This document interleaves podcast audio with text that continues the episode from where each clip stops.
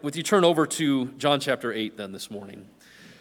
We have kind of taken our time in John chapter 8, and we've, uh, we've discovered that it is a chapter that is pivotal in the narrative of the Gospel of John and one that is so unbelievably rich.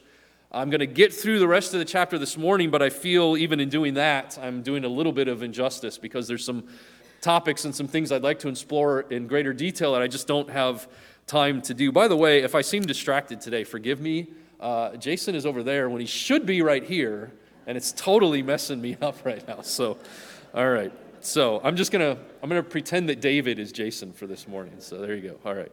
Uh, but anyway, we're gonna get through the rest of the text this morning, and there's some really powerful things in here, and I think give us an opportunity for a lot of uh, self-reflection and also cause to fall in love with our Savior even more. And I hope that our journey through John has provided you that opportunity on a regular basis. So the last time we were in John a couple weeks ago, we got up to this passage, and I just want to read it to remind you of where we're at. So in John chapter 8 and verse 31, we read, To the Jews who had believed him, Jesus said, If you hold to my teaching, you are really my disciples. Then you will know the truth, and the truth will, what? Set you free.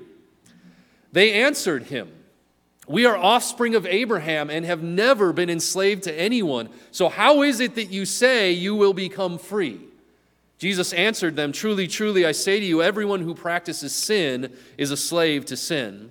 The, the slave does not remain in the house forever, but the son remains forever. So if the son sets you free, you will be free indeed. And that's the passage that we talked about last time we were here. So we're going to continue on in the text then, and this is what happened. So they had pointed out to him, and rightly so, that they were Abraham's descendants. But the reason they said that is because of how offended they were at his offer of freedom. We are Abraham's descendants, never been enslaved to anyone. We talked about that a couple weeks ago. Why would you even make this offer to us? So Jesus then, after everything he says in verses 31 and following, now picking up in verse 37, he turns his attention back to that claim that they had made.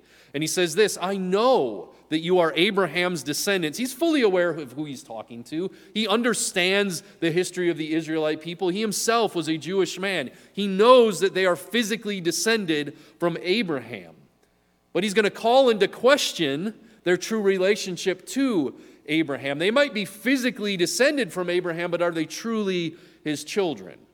And so he's going to kind of give them a paternity test, if you will, to find out who their real father is. He says, Yet you are looking for a way to kill me because you have no room for my word. I am telling you what I have seen in the Father's presence. And you are doing what you have heard from your Father. The reason they can't seem to get on the same page the reason there's such an enormous disconnect between what Jesus is trying to accomplish and what he's claiming and what they're willing to understand is because they have two different fathers. And so, the thing that Jesus says here, I want to take a minute and explore. He says, I'm just telling you what I have seen in the Father's presence. And I want to show you how consistently Jesus is sharing this message throughout the Gospel of John. If we go to John chapter 3, for example, if you turn over there with me, John chapter 3, starting in verse 31, we're going to read 31 through 36. The one who comes from above is above all, Jesus says. The one who is from the earth belongs to the earth and speaks as one from the earth. The one who comes from heaven is above all. He testifies to what he has seen and heard, but no one accepts his testimony. Whoever has accepted it has certified that God is truthful. For the one whom God has sent speaks the words of God, for God gives the Spirit without limit. The Father loves the Son and has placed everything in his hands. Whoever believes in the Son has eternal life, but whoever rejects the Son will not see life, for God's wrath remains on them. And I want to show you how consistent this messaging is throughout the Gospel of John. Jesus has been sent by the Father to the earth to communicate the Father's will to us. And if we are willing to accept who He is, we will find life. But if we reject who He is, then we remain under the consequences and condemnation of sin, and death is all that awaits us. You look at John chapter 5, starting in verse 19. Skip over just a couple chapters. John chapter 5, starting in verse 19. Jesus gave them this answer Very truly, I tell you, the Son can do nothing by himself. He can do only what he sees his Father doing. That's exactly the claim he's making here in chapter 8. He's only doing what he sees the Father doing because whatever the Father does, the Son also does. For the Father loves the Son and shows him all he does. Yes, and he will show him even greater works than these so that you will be amazed. For just as the Father raises the dead and gives them life, even so the Son gives life to whom he is pleased to give it. Moreover, the Father judges no one, but has entrusted all judgment to the Son, that all may honor the Son just as they honor the Father. Whoever does not honor the Son does not honor the Father who sent him. Again, a consistent message. And then we get to John chapter 6 in verses 46 through 47, where Jesus says simply this No one has seen the Father except the one who is from God. Only he has seen the Father. And of course, he's talking about himself. Very truly, I tell you, the one who believes has eternal life. So, what Jesus is saying here in John chapter 8 is what he's been saying all along from the very beginning of his ministry. I am the Son, God is the Father. I'm sent from the Father. I've come to do his will and his will. Only the things I'm telling you are the things that I've seen from him, and he told me to share with you. And if you don't accept this, you remain condemned. If you're willing to accept this, then you will have found the life that I have come to offer. So we get back to John chapter 8 then, and they just double down in their response. And they simply say, Abraham is our father. That's their answer. And so here comes the paternity test, if you will. How can you know if you really are one of Abraham's children? How do you know that he really is your father? And so this is what Jesus says If you were Abraham's children, then you would do what Abraham did. What is the test? How do you know that you are descended spiritually from Abraham? Because you're doing the things Abraham did. As it is, though, you are looking for a way to kill me. You are failing the test. You're claiming to be Abraham's children, but you're not doing the things Abraham did. As it is, you're looking for a way to kill me, a man who has told you the truth that I heard from God. Abraham did not do such things. You are doing the works of your own father. And we'll get to that in just a minute. But they're failing the test. If they claim to be Abraham's children, then why aren't they acting like Abraham's children? This is the point that Jesus is making. So I want to ask a question. If the way you can tell if you're a descendant from Abraham is by doing the things Abraham did, then the question is simply what did Abraham do?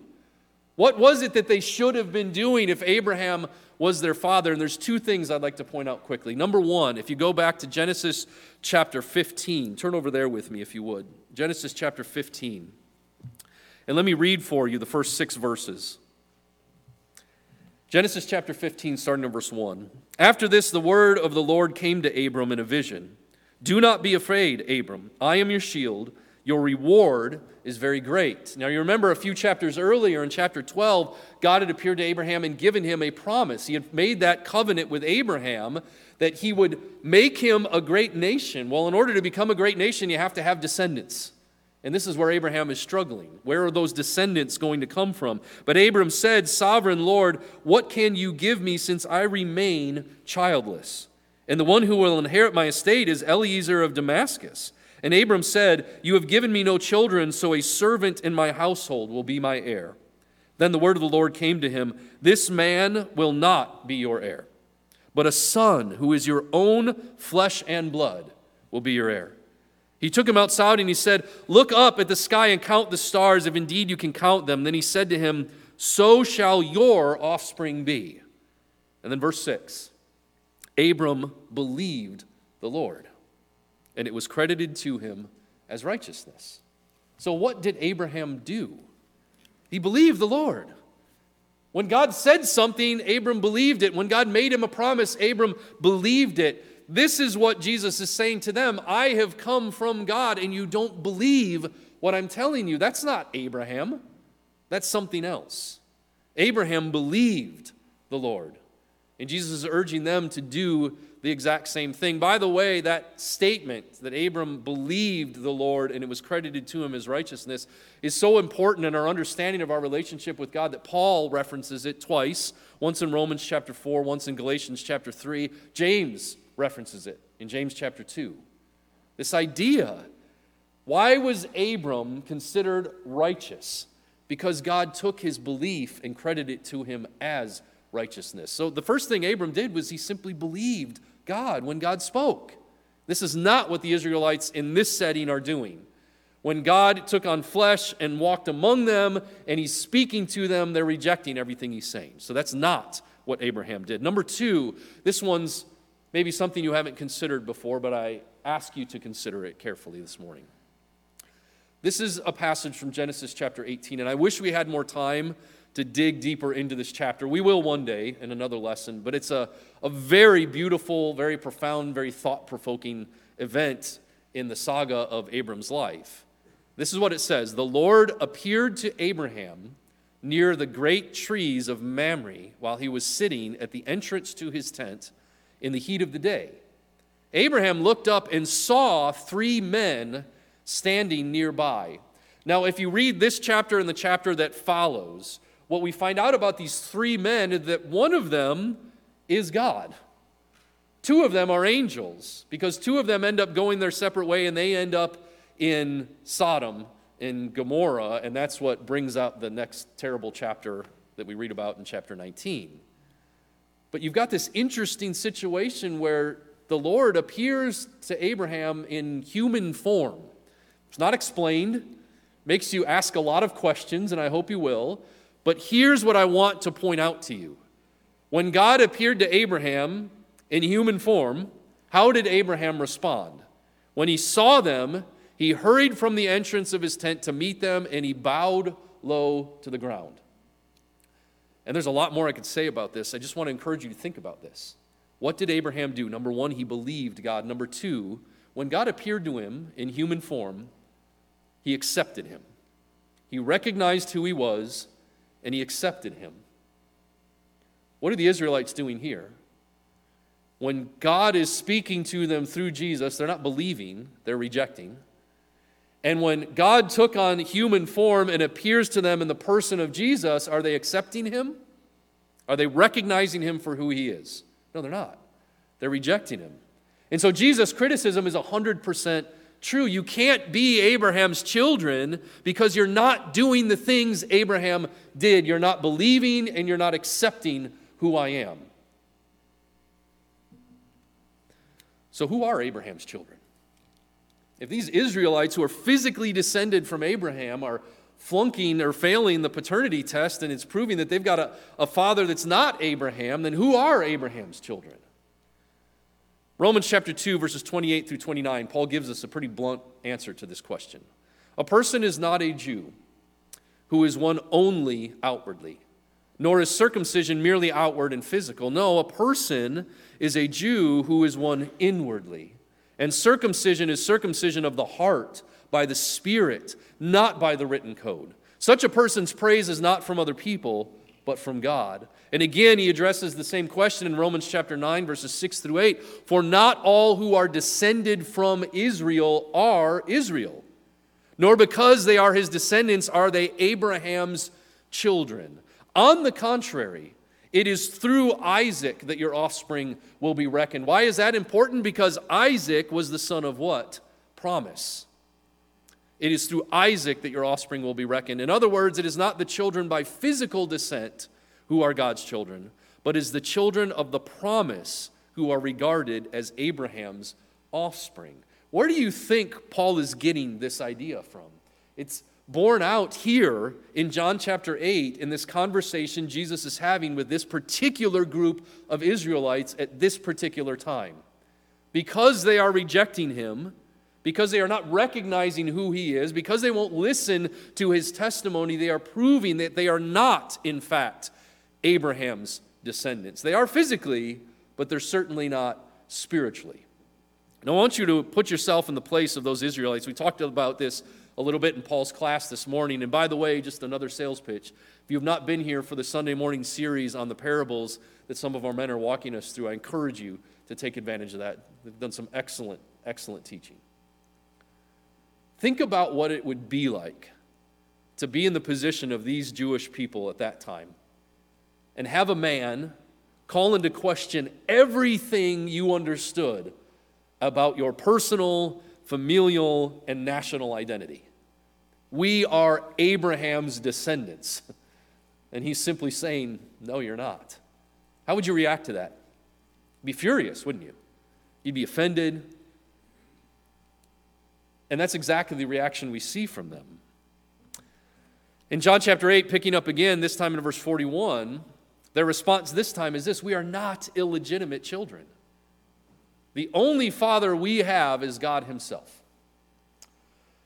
What are they getting across here? I think most likely what they're doing is they're referencing the idea we find consistently throughout Hebrew scriptures that when the children of Israel turned to idolatry, how did God refer to that? As what? As adultery, right? It was a, a, a form of spiritual fornication. Think about the book of Hosea, for example, and how God uses that illustration.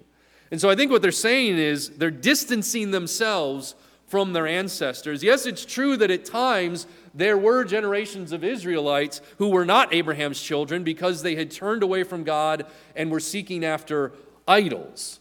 But we are not born out of that relationship. We are not born out of fornication. We are not illegitimate children. We're not like those generations. We only serve God. So, yes, their argument is we are descendants of Abraham. And this is Jesus' response. Jesus said to them, If God were indeed your father, you would love me, for I have come here from God.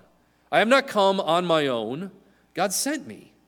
Why is my language not clear to you? Because you are unable to hear what I say. And why are they unable to hear what he has to say? Because of this. And this is where it really gets down to the offensive part of Jesus' message. You belong to your father. He's been hinting the whole time that they have another father who's not Abraham. So, who is their father? You belong to your father, the devil. And you want to carry out your father's desires.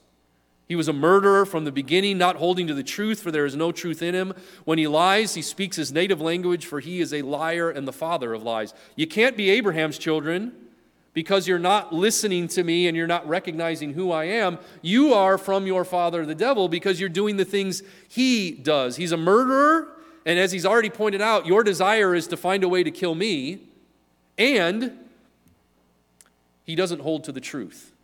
And when I present the truth to you, you reject it. So you're not acting like Abraham, you're acting like the devil, your true spiritual father. And of course, they just love hearing that. Wouldn't we all?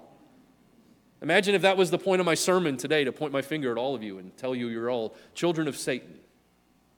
I would not be getting handshakes at the door this morning. Good job, preacher, would I?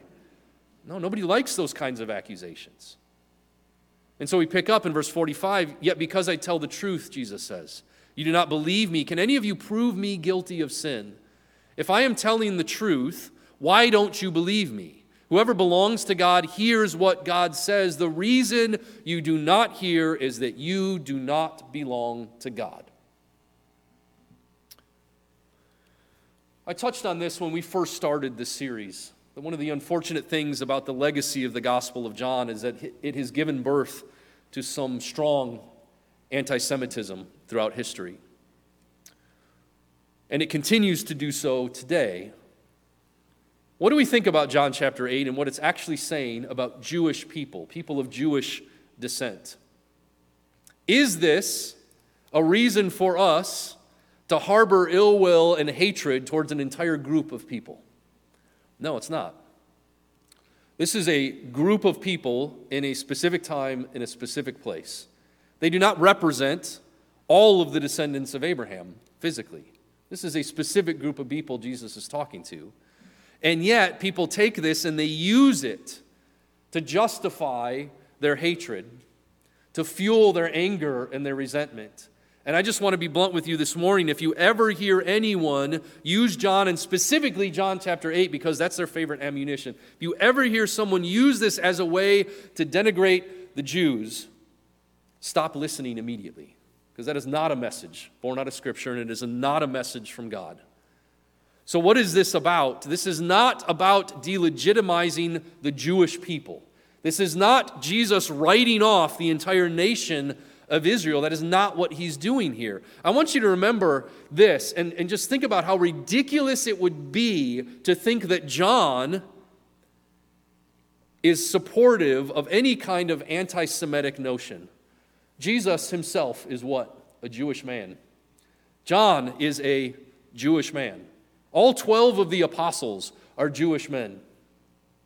The original generation of Christians in Jerusalem were all Jewish people. This is written for an audience, some of which were Jewish. The idea that anti Semitism is somehow born out of John's teaching and what Jesus is saying here in John chapter 8 is absurd to the highest degree. And so please join with me in rejecting that kind of nonsense. This is about de ethnicizing salvation. I don't know if that's a word or not, but it's the only one I could think of. Okay? But the idea here that a relationship with God belongs solely to one group of people because of their ethnicity. John is undoing that kind of thinking. The Jews did not have a monopoly on God's love. And this is not true of just the Jewish people, but any group of people who would seek to exclude any other group of people because of any man made criteria. Who is God's love available to? Everyone. What was the promise first made to Abraham in Genesis chapter 12? That through him all the nations of the earth would find a blessing. That's what Jesus is doing here. That's why John records this. And this is what we need to understand about this passage that the Israelites do not have a stranglehold on salvation. Salvation has come through the Jews, but in Christ it is available to all. And he's trying to get this group of people to understand in this time, in this place, that yes, you are descended from Abraham, but you can be physically descended from Abraham and still not be a child of God. You are only a child of God if you listen to what God has said and if you accept who Jesus is. So, who are God's children? This goes all the way back to the prologue where we started in the Gospel of John. Listen to what John says as he's introducing Christ to us in the beginning of his Gospel. In verses 9 through 11, he says this The true light that gives light to everyone was coming into the world. He was in the world, and though the world was made through him, listen to what he says the world did not recognize him, but specifically, he came to that which was his own, the Israelite people. And his own did not receive him. Are we seeing that come to fruition in John chapter 8? Yes. But then listen to what else is said. Yet to all who did receive him, again, regardless of ethnicity, to all who did receive him, to those who believed in his name, he gave the right to become what? Children of God. The very thing this group of Israelites was struggling to understand.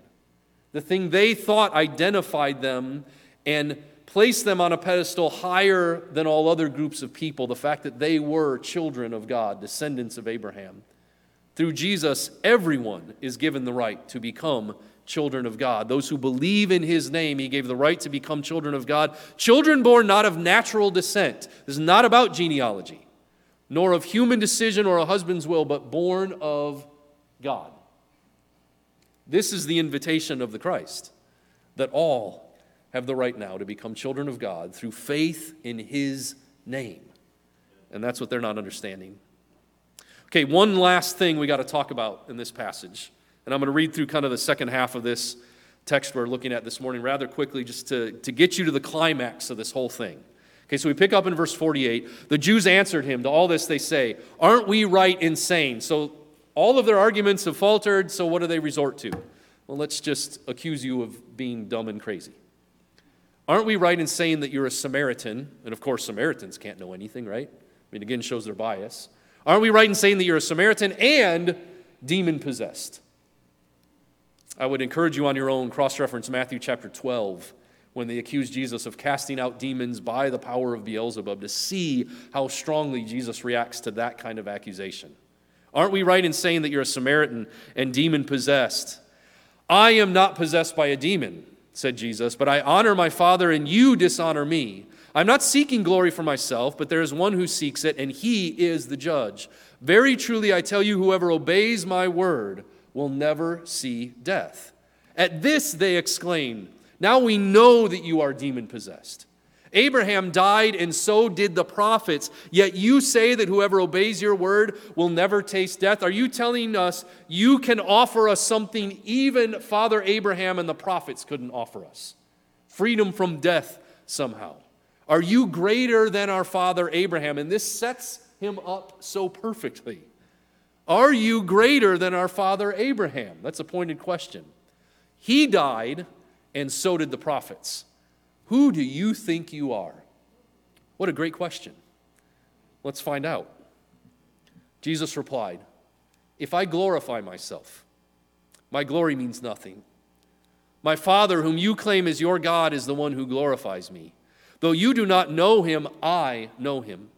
If I said I did not, I'd be a liar like you, but I do not, but I do know him, and I obey his word.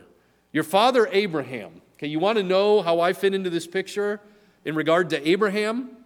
Your father Abraham rejoiced at the thought of seeing my day. He saw it and was glad. You are not yet 50 years old they said to him, And you have seen Abraham? Very truly, I tell you, Jesus answered, Before Abraham was born, I am. And I'm not certain that there was anything more powerful Jesus ever uttered in his earthly ministry than those two words. Before Abraham was born, I am. Now, we'll talk about why that's so significant in a second, but they instantly recognize the weight of those words. So strong is their reaction to what he says there that it says, At this they picked up stones to stone him. There's only one way you can react to a man saying that, and that's to put him to death there on the spot. But Jesus hid himself, slipping away from the temple grounds. This group of Jews that was opposed to everything about Jesus eventually would get their way, and they would arrest him and they would put him to death. But that was all according to his will. And he was not going to let that happen before he was ready. And so he slips away. Now, what is it about those words, I am, that made them so mad? And for that, we got to go all the way back to Exodus chapter 3. The Israelites are suffering oppression at the hand of the Egyptians, Pharaoh using them as slave labor.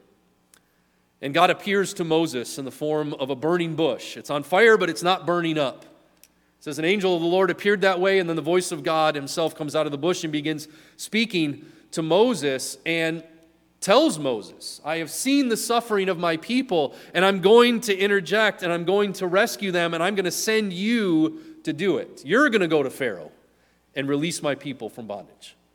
And Moses starts to ask some questions. And Moses said to God, Suppose I go to the Israelites and say to them, This is how God introduced himself to Moses I am the God of your father Abraham, Isaac, and Jacob. This generation of Israelites knew of God, but they didn't know God. He was still to them not a personal God, but a God of their ancestors. And so Moses says, Suppose I go to the Israelites and say to them, The God of your fathers has sent me to you, and they ask me, What is his name? What shall I say to them? God said to Moses, I am who I am. This is what you are to say to the Israelites I am has sent me to you. When Jesus makes the statement before Abraham was born, I am, he's not claiming just to be sent by the Father. He's making the claim that he is one with the Father. He's making a claim of deity. How do you understand the nature of Jesus? How do you frame that in your own mind? Who is he? How would you describe him to a friend? Why do you worship him? Passages like the one that Colin read for us out of Colossians chapter 1 deal with what we call Christology, the way that we explain the nature of Christ and how his relationship to the Father is explained. There's another passage in Hebrews chapter 1 that gets at the same thing. I would encourage you to read both of those passages as you get time. But what Jesus is saying unequivocally to this group of Israelites is that I am one with God. And at that, if you're not convinced of him and you think he's just a man, you'd be right there with this group of people picking up stones. And yet, this Savior, who has these harsh words for this group of people, came to offer himself for this group of people. That's the, this, this shocking nature of the God that we serve. That he would die for not just the helpless, as Paul puts it in Romans chapter 5, but for his enemies. That those who were picking up stones, those who delivered him over to the Romans, those who were jeering at him at the foot of the cross, are the very ones he died to save. And so I want to offer you one last passage. I encourage you to think about this as we bring this lesson to a close this morning. This is what Paul writes in Galatians chapter 3. Who are God's children? If physical descendants from Abraham couldn't figure it out, is there any hope for us today? So in Christ Jesus, Paul says, you are all children of God through faith. Can I read it again? So in Christ Jesus, in Christ Jesus, you are all children of God through faith. For all of you who were baptized into Christ have clothed yourselves with Christ. There is neither Jew nor Gentile, neither slave nor free. There is neither male nor female, for you are all one in Christ Jesus. If you belong to Christ, then you are Abraham's seed and heirs according to the promise. This is the beauty of the gospel message. I want you to ask yourself the question this morning Am I a child of God? And what would qualify that in your own mind? And according to the hope of the gospel, according to what Jesus taught, and according to what the apostles hand down to us, the only answer to that question is I know I'm a child of God because I am in Christ Jesus. That's the only prerequisite. It doesn't matter where you come from, it doesn't matter what history you bring with you.